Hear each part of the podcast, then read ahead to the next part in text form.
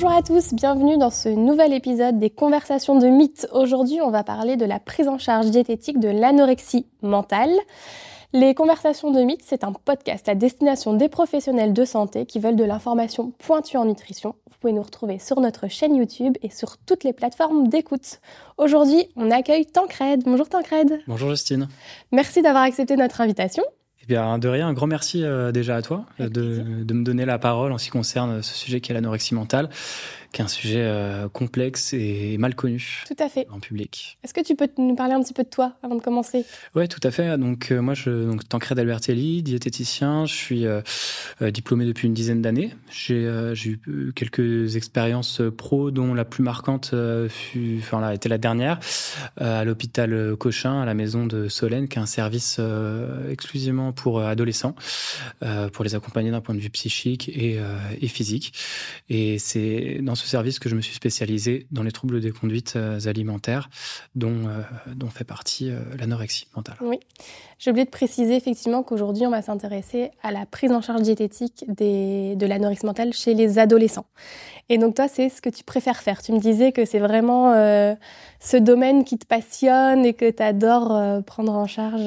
ouais, c'est ça. Bah, c'est ben, depuis que je suis installé en, libéral, ça représente à peu près la moitié de, de ma patientèle. Et alors c'est intéressant parce que tu as double casquette, puisque toi, tu as travaillé dans un hôpital.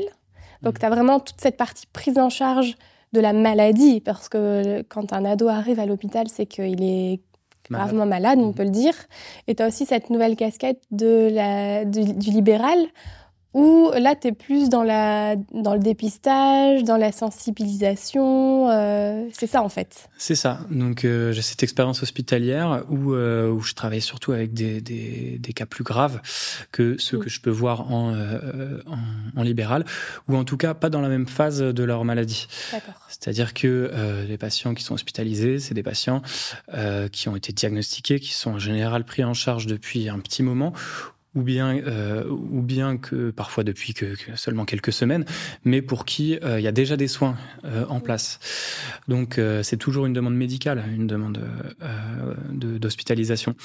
Donc voilà, donc il y en a que, que, que je dépiste en libéral, en consultation, et que euh, et que et pour qui euh, je, je, mets en place, euh, enfin je coordonne les soins en partie, donc je, je, fais en sorte de les réorienter vers des des équipes médicales compétentes. Parmi les personnes qui nous écoutent, il y a des professionnels de la nutrition, mais il y a aussi des parents, il y a peut-être aussi des enseignants.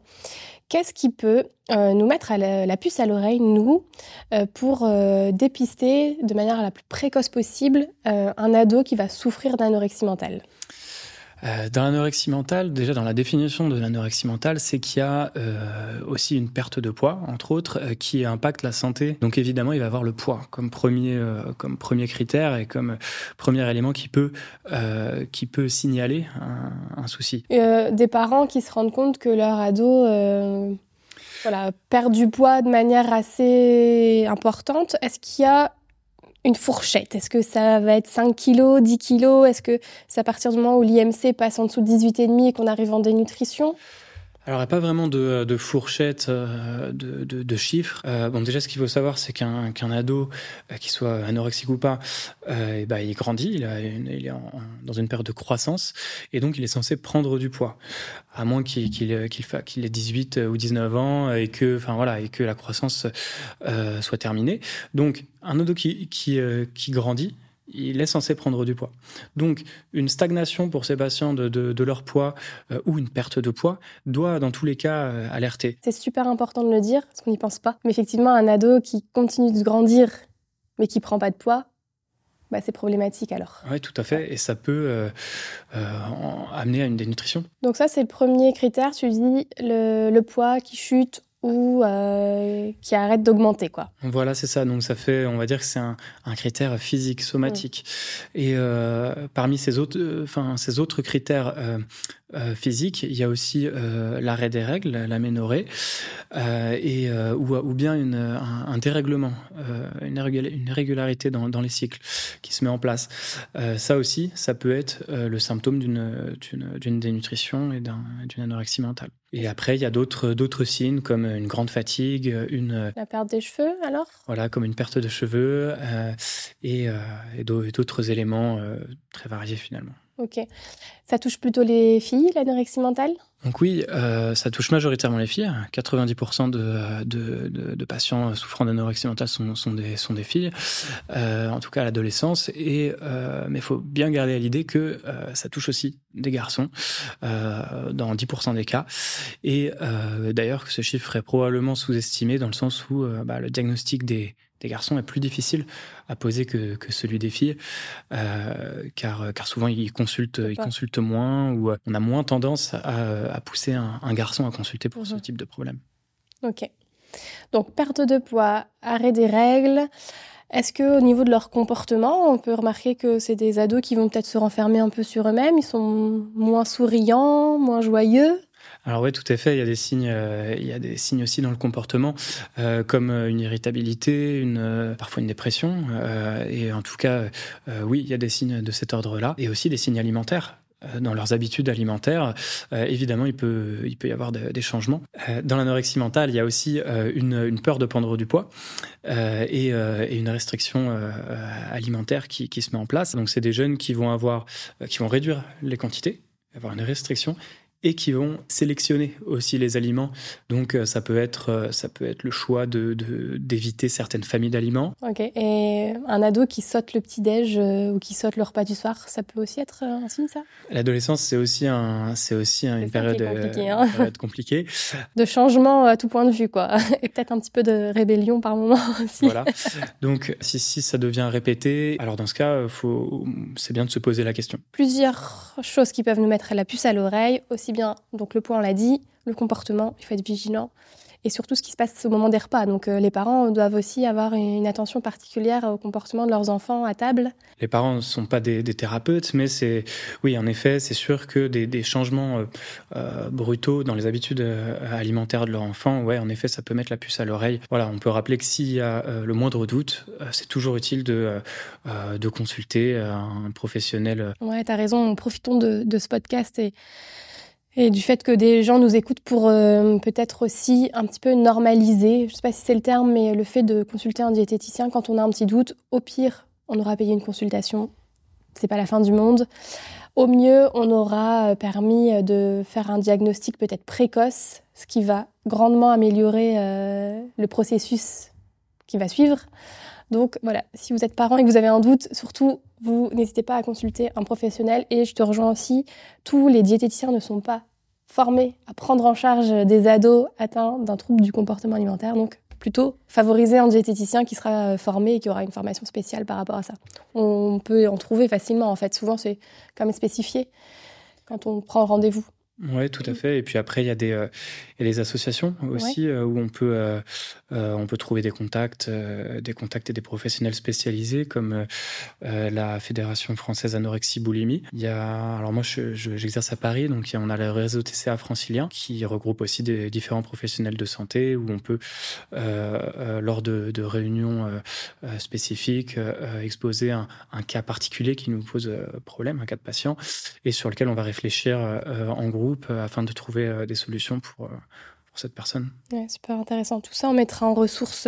Est-ce que tu remarques que, avec tout ce qu'on peut voir sur les réseaux sociaux, les photos en permanence retouchées, les filtres qu'on peut appliquer, est-ce que tu tu remarques une émergence peut-être de troubles du comportement alimentaire, l'anorexie avec ça? Alors moi, euh, je pense que je suis un peu biaisé étant euh, spécialisé, euh, on m'oriente beaucoup de patients pour cette raison. Je pense que les réseaux sociaux et ces, modèles, entre guillemets, je dirais que c'est davantage des, déclencheurs d'un éventuel TCA chez des patients et des patientes qui sont prédisposés. Attention, il y a aussi beaucoup de beaucoup de jeunes qui qui développent un trouble des conduites alimentaires, une anorexie sans événement particulier. Les réseaux sociaux, etc., font compliquent ça, c'est un autre conseil qu'on peut donner aux parents, peut-être. C'est euh, si vous sentez que votre enfant euh, commence à, être trop euh, obnubilé par certains physiques ou certaines morphologies sur les réseaux, simplement de se désabonner de ces comptes-là. Ouais, ça coûte pas cher en plus comme, comme conseil, c'est pratique. Mm. Qui dit adolescence dit aussi parfois relation un petit peu compliquée avec les parents.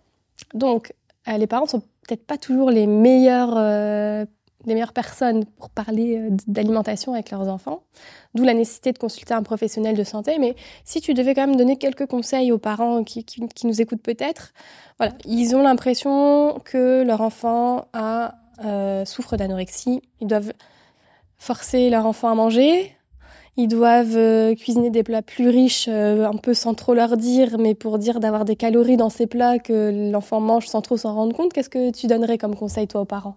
Alors, si le euh, diagnostic d'anorexie mentale a été posé, très probablement qu'il y a une dénutrition. La priorité, ça va être euh, ses soins nutritionnels, ça va être de le renutrir. Je pense que euh, le rôle des parents à ce moment-là, alors il est, essentiel, c'est indispensable en tant que soignant d'inclure les parents dans la prise en charge de, leur enfant. Leur rôle va dépendre un petit peu de la phase euh, de la maladie. Au début de la prise en charge diététique, on met en place un cadre alimentaire, c'est-à-dire quand le patient est très dénutri, qu'il a beaucoup de peur, etc., on priorise sa renutrition c'est-à-dire que le fait que euh, son alimentation soit pas très variée, que il mange pas de frites ou euh, etc. C'est pas un problème euh, tant que il peut manger certains féculents, certains toutes les familles d'aliments finalement.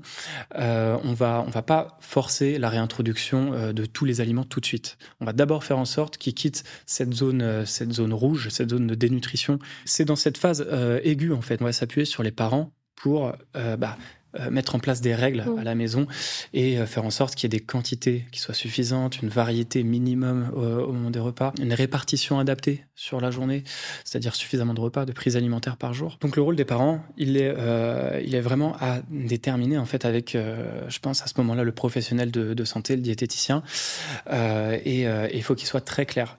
Moi, très souvent, pour, pour illustrer ce cadre alimentaire, je, je propose des, des supports papier et surtout, je les décris et je les explique, on les met en place avec, en consultation, l'ado, le parent et le diététicien. On fait en sorte que tout le monde soit entende la même chose que tout le monde soit euh, accepte aussi ces, euh, ces, ces objectifs-là. Le rôle des parents, ça va être au tout début euh, de la, enfin dans la phase aiguë de, de la maladie, ça va être de favoriser un environnement le plus aidant possible, sans forcer les choses. De toute façon, le patient est malade. Je veux dire, s'il refuse de manger, euh, forcer, ça ne marchera pas. Ça, mhm. ça, veut simplement dire que euh, bah, le patient a besoin de davantage de, de soins, euh, peut-être sur le plan psy psychique, peut-être sur le plan diététique aussi, peut-être qu'il y a d'autres solutions à trouver. Donc un cadre super bienveillant, on ne force pas son enfant à finir son assiette. Voilà, si le parent observe que bon bah l'assiette n'a été consommée que de moitié, eh bien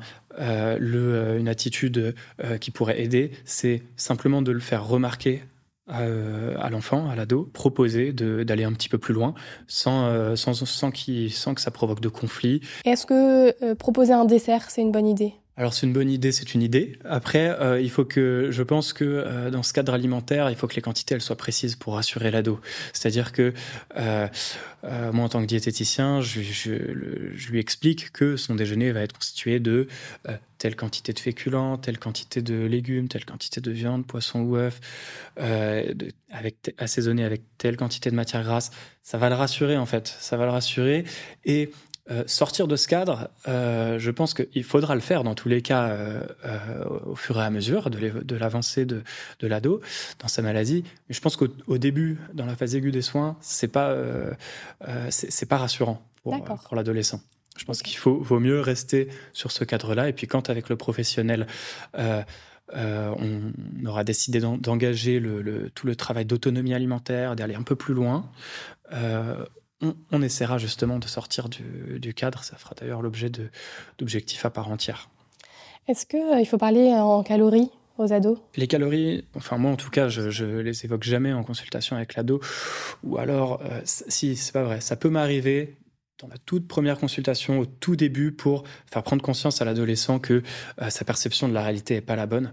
Par exemple, euh, si euh, ça, peut m'arriver au tout premier entretien de dire quand, ah, quand l'adolescent m'a décrit ses consommations alimentaires et qui me dit qu'il compte les calories, bah, de lui demander ce qu'il pense de ce qu'il vient de me décrire, combien ça fait selon lui?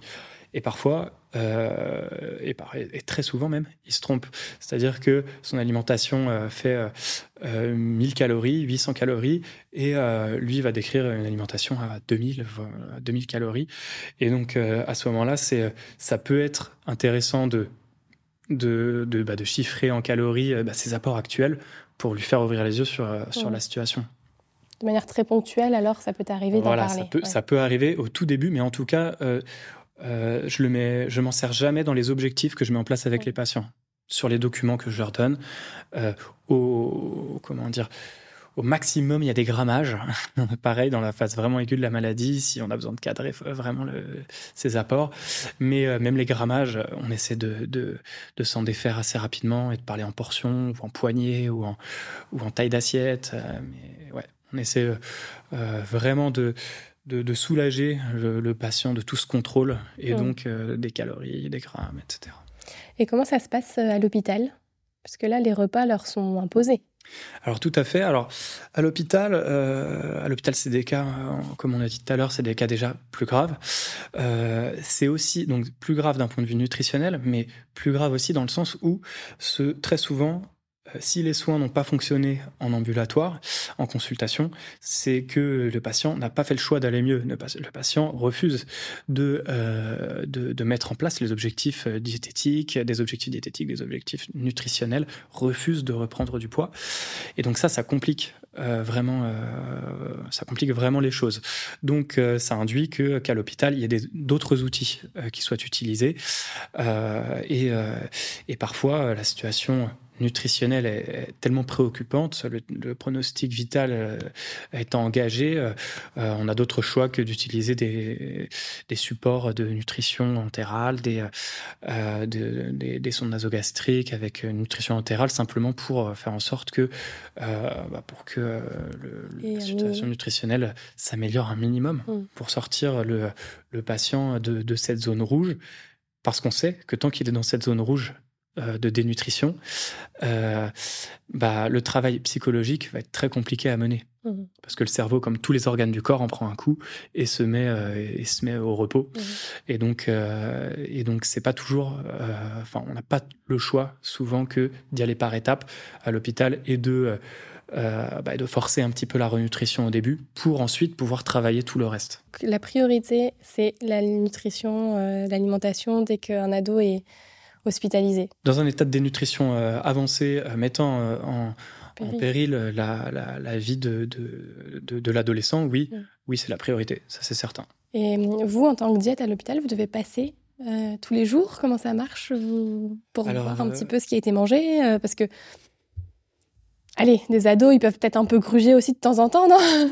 Ouais, alors euh, au début de la prise en charge, quand le patient arrive, en général, ils sont dans des états de dénutrition euh, catastrophiques. Euh, à l'hôpital, ils sont, euh, euh, ils ont, ils sont complètement envahis par leur, leur pensée anorexique, ce qu'on appelle les cognitions anorexiques. Et, et, à ce moment-là, oui, il faut les voir euh, quasi tous les jours, en tout cas les premières semaines, pour les rassurer, pour mhm. faire leur menu repas, repas par repas, euh, vraiment avancer au jour le jour, leur fixer des objectifs euh, très très progressifs pour, pour qu'ils puissent avancer. Ça m'est déjà arrivé euh, de, de, nombreuses fois d'être devant un patient aphagique qui n'a pas mangé depuis deux semaines, qui, euh, qui, à qui on a posé une sonde depuis quelques jours et, qui, euh, et qui, pour qui il va falloir passer par toutes les étapes. Pour qui même un verre d'eau, c'est compliqué. Donc, donc c'est certain que euh, il y a une intensité euh, des, des, soins qui est différente euh, si on est au début de la maladie déjà et ou si on ou si le dado a déjà progressé et qui est différente aussi euh, si on est à l'hôpital ou si on est euh, en, ambulatoire, en consultation. À l'hôpital, vous pesez les ados euh, souvent quand même pour voir s'ils reprennent du poids? À l'hôpital, comme la dénutrition, euh, c'est la priorité, oui, il faut évaluer, euh, évaluer euh, les avancées de l'ado en ce sens. Et donc, oui, on les pèse au moins une fois par semaine.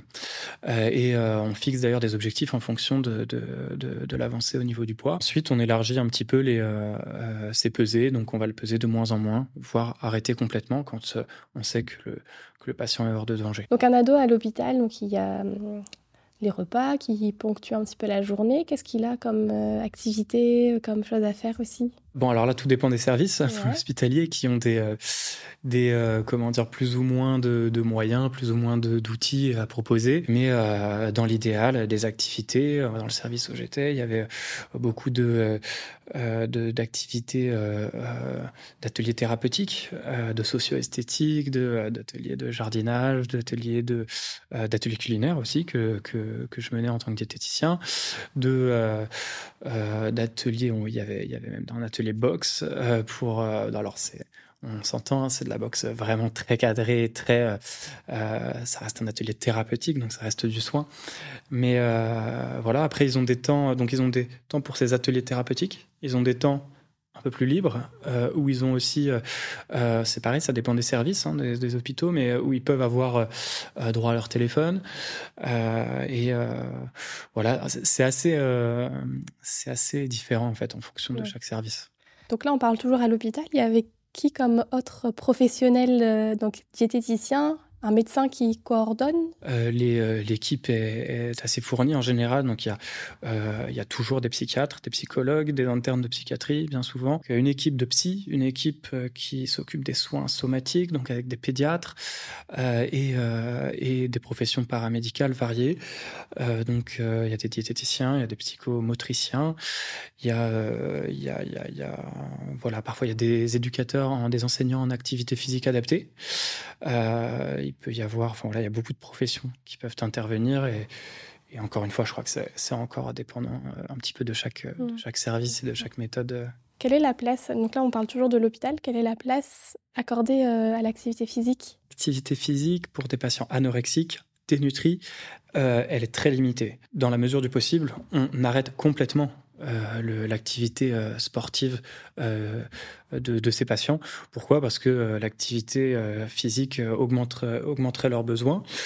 Si leurs apports sont ici et que leurs dépenses sont ici, bah, augmenter leurs dépenses, ça créerait un écart entre les apports et les dépenses qui bah, favoriserait justement la dénutrition, une perte de poids, etc. Donc là, ça va être euh, tout l'inverse.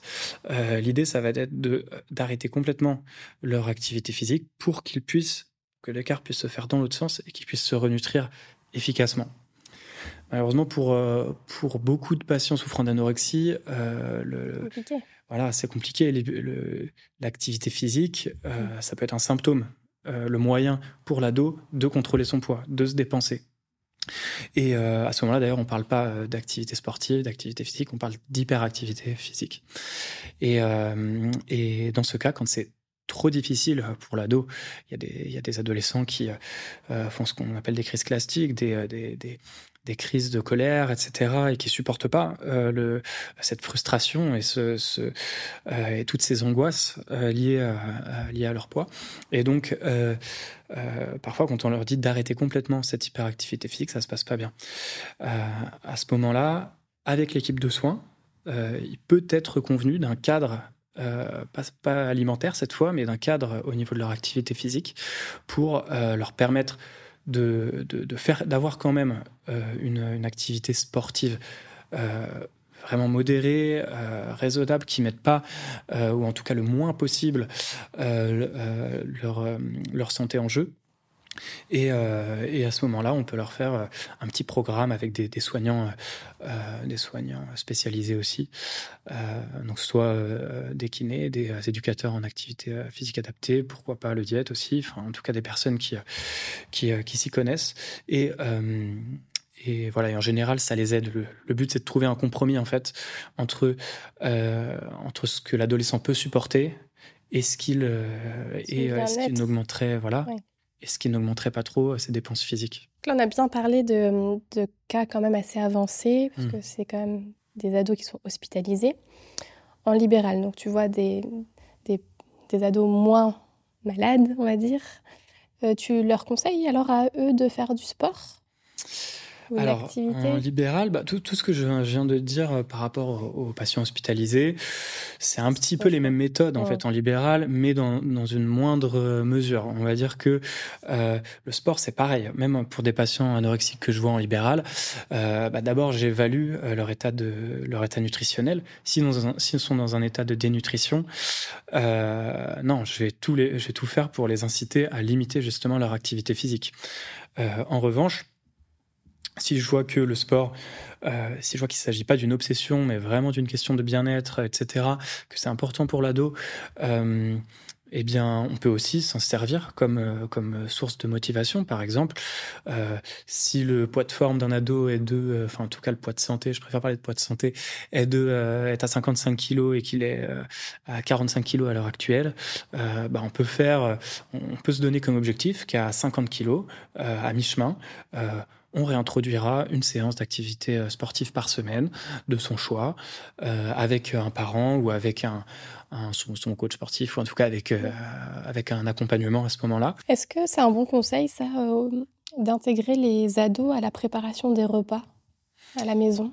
Euh, non, au contraire, on va essayer d'extraire le plus possible l'ado de, de, la cuisine, de la préparation des repas, même du service des repas. On va essayer de confier ça parents. On va permettre aux patients petit à petit de euh, remettre euh, les pieds dans la cuisine, mais par exemple une, seule fois par semaine pour commencer, pour faire de la pâtisserie avec euh, son petit frère, et en tout cas faire en sorte que ce soit vraiment du plaisir et pas du contrôle. Ok, super intéressant. Qu'est-ce qu'il faut comme qualité à ton avis en tant que diététicien pour prendre en charge des ados parce que c'est pas du tout la même manière de s'exprimer. Alors ouais, déjà des ados et puis des ados qui souffrent de troubles de comportement alimentaire, c'est ça fait une double spécificité. Euh, euh, je dirais que déjà, bon déjà faut faut en avoir envie. Ouais. Parce que carrément, il faut se sentir à l'aise. Et, et, puis je pense qu'il y a aussi un peu d'expérience. euh, personnellement, je sais que c'est mon expérience hospitalière qui m'a permis de d'être à l'aise avec euh, avec les enfants, avec les ados, avec leurs parents. Euh, C'était pas du tout le cas quand je suis arrivé dans le service où euh, où j'avais bossé avant qu'avec des adultes et où euh, et où le contact, la relation était tout à fait différente. Donc euh, je pense que voilà, il y a aussi, je pense c'est un peu normal au début de, de ces prises en charge d'être de pas être super à l'aise. Et puis après, quand aussi quand on est davantage sûr de soi et de ce qu'on propose comme aide aux patients, je pense que ça se ressent et et, le patient bah, le rend bien, euh, nous fait confiance et ça se passe bien, ça se sent dans la relation. Donc je pense qu'il y a voilà, il faut, il faut un petit peu d'habitude pour bosser avec, euh, avec des ados et puis euh, pour, pour bosser dans les troubles des conduites alimentaires d'une manière générale, je pense qu'il faut avoir une sensibilité particulière aux problématiques psychologiques et voilà et être en mesure de se poser des questions, d'avoir pas mal d'esprit critique parce que parfois le l'ado arrive avec une demande, l'ado ou les parents arrivent avec des demandes qui sont euh, qui et, finalement le, soin diététique va va va pas du tout répondre à leurs demandes. Euh, eux sont en demande par exemple euh, typiquement d'une perte de poids, alors que cette perte de poids n'est pas nécessaire. Et donc là, tout l'objectif, ça va être de faire en sorte justement de les détendre sur, sur ce sujet du poids et de, et de déconstruire certaines idées reçues et en tout cas de faire en sorte qu'ils s'alimentent plus normalement possible et qu'ils oublient ces, ces, idées de contrôle euh, du poids. Mhm. Est-ce que euh, tu arrives à les débloquer, toi euh, Parce que il y a certains ados qui sont pas très à l'aise à l'idée de discuter, de, d'expliquer. Est-ce que tu arrives à les débloquer? Du coup, qui sont pas très à l'aise à l'idée. Ouais, tu sais, de parler. je sais pas, est-ce que tu as une petite technique, toi, pour les faire un peu se débloquer? Est-ce que dans un premier temps, tu préfères les voir tout seul euh, je reçois toujours euh, l'adolescent euh, seul dans un premier temps. c'est souvent plus facile pour, pour lui de communiquer, voilà, de, de, de, parler de ses, de ses soucis alimentaires, de ses symptômes, et aussi parfois de ses parents, parce que très souvent, enfin souvent il y a un, il y a un lien euh, plus ou moins fort, mais en tout cas, euh, le symptôme vient aussi dire des choses sur l'histoire euh, familiale et, sur, sur les relations intrafamiliales. Donc, donc voilà, je reçois toujours l'ado seul dans un premier temps. En général, je fais toute mon enquête alimentaire, mon recueil de données seul avec l'ado. Alors ça peut m'arriver que l'ado soit très fermé, qu'il ne veuille pas communiquer, etc. Donc ça peut m'arriver aussi de faire venir le parent un peu plus tôt dans l'entretien. Mais sinon, je finis, euh, je finis l'entretien euh, de base et euh, en fait, je reçois le, je fais rentrer les parents au moment du débrief en fait et de la mise en place des objectifs. Je fais toujours un petit résumé aux parents de ce qu'on s'est dit en posant la question au préalable en off à l'ado pour savoir si le parent, les parents sont bien au courant de, de, tout ce qui vient de se dire, mmh. si il y a des choses que j'estime importantes à dire aux parents, je préviens l'ado et je lui demande sa permission, mais en, lui expliquant, en lui expliquant que ça va être important euh, d'être clair sur ces sujets-là. Et, euh, voilà, donc je fais un petit résumé euh, pour tout le monde. On s'assure que tout le monde ait bien compris tout ce qui vient de se dire. Et après, on met ensemble, tous les trois, en place des, des objectifs diététiques. Est-ce que tu as déjà été confronté au fait que ce soit les parents qui, euh, sans le faire exprès, hein, attention, de manière très inconsciente, projettent certaines de leurs peurs sur leurs enfants et qu'on puisse peut-être se retrouver avec un enfant qui a peur de prendre du poids, voire peut-être même anorexique, parce que peut-être que la maman ou le papa a souffert dans son enfance de moqueries ou que elle était en surpoids et qu'elle veut absolument pas que ça se reproduise chez les enfants. Tu as déjà vécu ça? Oui, tout à fait. Euh, bah, euh, pour te répondre, je vais surtout te donner un exemple, je pense qu'il sera plus parlant. Il y, a, euh, il y a quelques mois, je rencontrais un ado pour la, la première fois, un ado de 14 ans. Bon, pas tout mince, mais je me suis même pas posé la question de son poids à la base. Et puis, bon, je le reçois seul en entretien. On fait un petit peu connaissance. Un ado assez timide qui me dit que voilà, il aimerait perdre un petit peu de poids, etc., qu'il n'y arrive pas trop. Donc bon, je fais mon recueil alimentaire, etc. Euh, finalement, euh, j'invite euh, sa maman à nous rejoindre en consultation. et sa maman décrit, elle, des, des, consommations d'aliments de la part de son fils, la nuit, entre les repas, des grignotages, des elle retrouve des paquets de des paquets de gâteaux, de biscuits vides dans sa chambre, euh, etc. Et à ce moment-là, euh, il m'explique que euh, l'objectif de, de, ce rendez-vous, c'est d'aider ce garçon à perdre du poids. Donc moi, quand il me parle du poids et que bon, a priori, je, je calcule discrètement le, le rapport poids-taille de cet ado, etc. Bon, je vois qu'il y a, a pas de souci.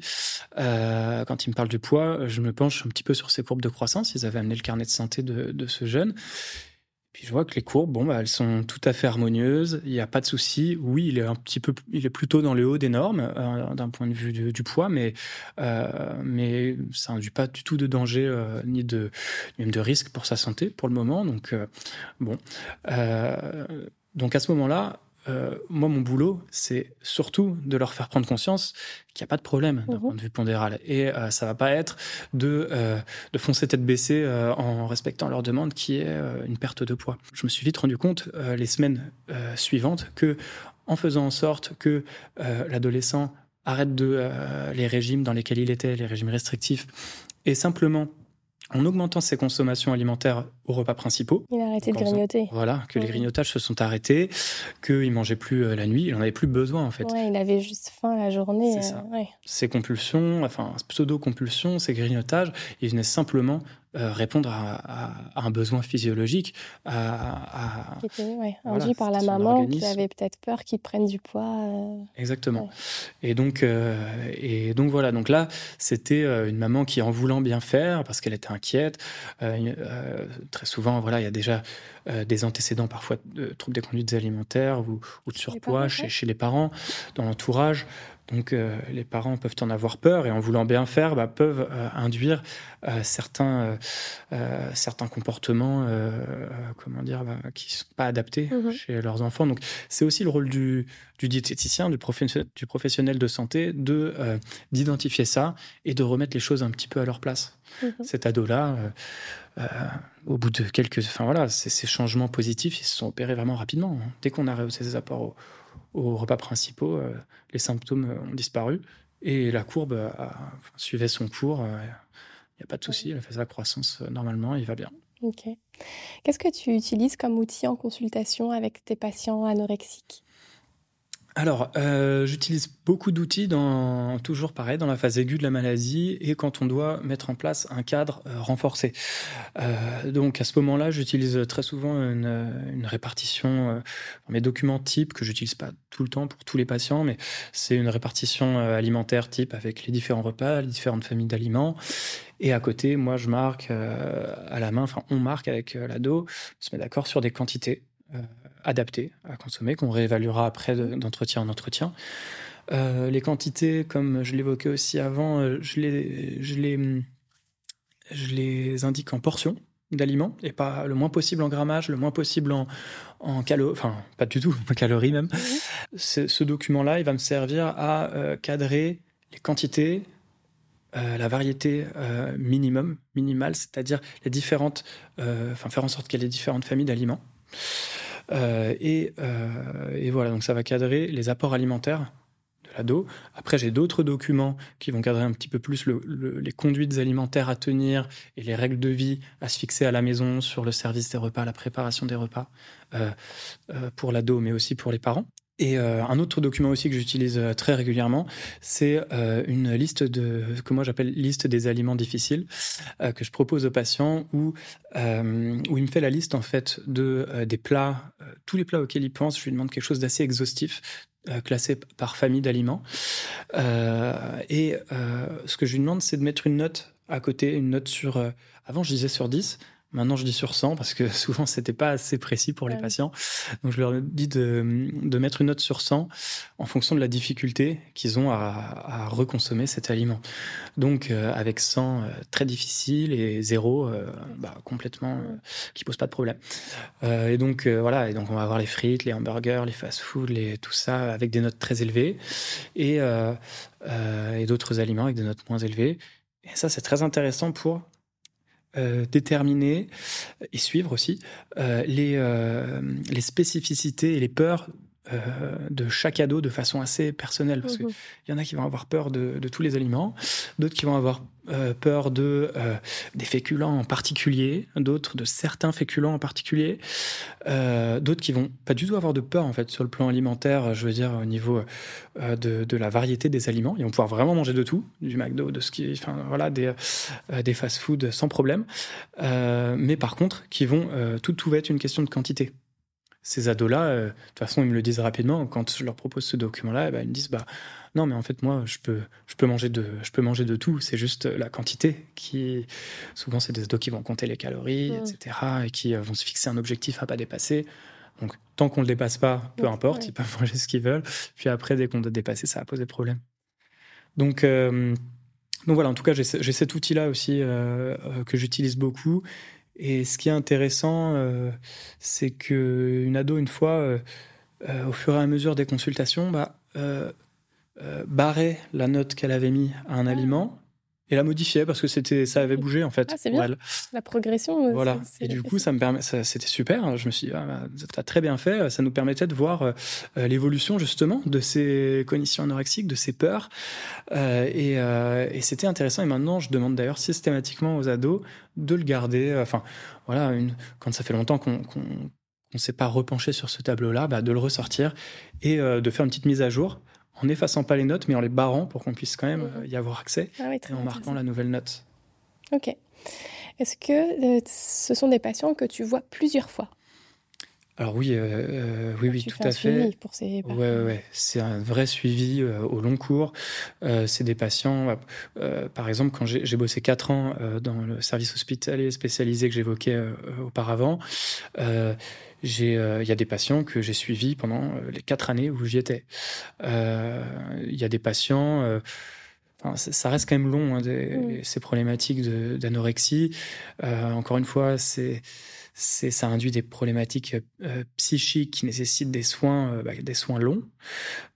donc tout combiné, ouais, ça prend, ça prend du temps. Donc je les vois à une fréquence assez variable, on va dire de une fois par semaine, vraiment pendant les premières semaines pour les patients qui vont vraiment très mal. Euh, et euh, après, ça va, je les vois une fois tous les 15 jours, une fois par mois, et une fois tout. Il y en a que je continue à suivre une fois tous les 6 mois. Euh, parce que parce qu'ils sont demandeurs et que, ça, les rassure. ça les rassure. Mais voilà, c'est vraiment adapté aux ah, besoins de chacun. Est-ce que tu as déjà eu un patient anorexique qui devient hyperphagique? Euh, alors oui, tout à fait. Ça, euh, fait partie des spécificités de cette maladie, non? Je me trompe peut-être, mais... Alors oui, c'est vrai que depuis le début de notre entretien, on parle de l'anorexie mentale, mais c'est un TCA qui est très lié à, la boulimie. Parce que la euh, boulimie, c'est des restrictions, mais accompagnées de compulsions alimentaires. donc de compulsions alimentaires, c'est-à-dire de consommation d'aliments sur une courte période, avec un sentiment de perte de contrôle et, et en grande quantité. Et donc, et avec des conduites compensatoire. C'est-à-dire que pour faire face à ces compulsions alimentaires, l'ado va, va, se faire vomir, prendre des laxatifs, avoir de l'hyperactivité physique qu'on évoquait au préalable. Donc, donc ouais, c'est tout à fait lié. Et c'est à peu près un patient sur deux, un patient anorexique pardon sur deux qui euh, qui, euh, chez qui on peut observer au cours de la prise en charge euh, dès l'apparition de compulsions alimentaires. Alors qui qui sont pas toujours très très intenses. Hein, je veux dire ça, le, le, patient ne devient pas forcément boulimique, mais en tout cas des petits épisodes de, de de compulsion, c'est très fréquent au moment de la renutrition, etc. Pourquoi? Parce que bah, ces compulsions c'est aussi un moyen de l'organisme euh, de euh, faire face à ces restrictions euh, très très importantes, cette situation d'agression que subit l'organisme, un organisme dénutri. C'est souvent compliqué pour l'ado. Hein.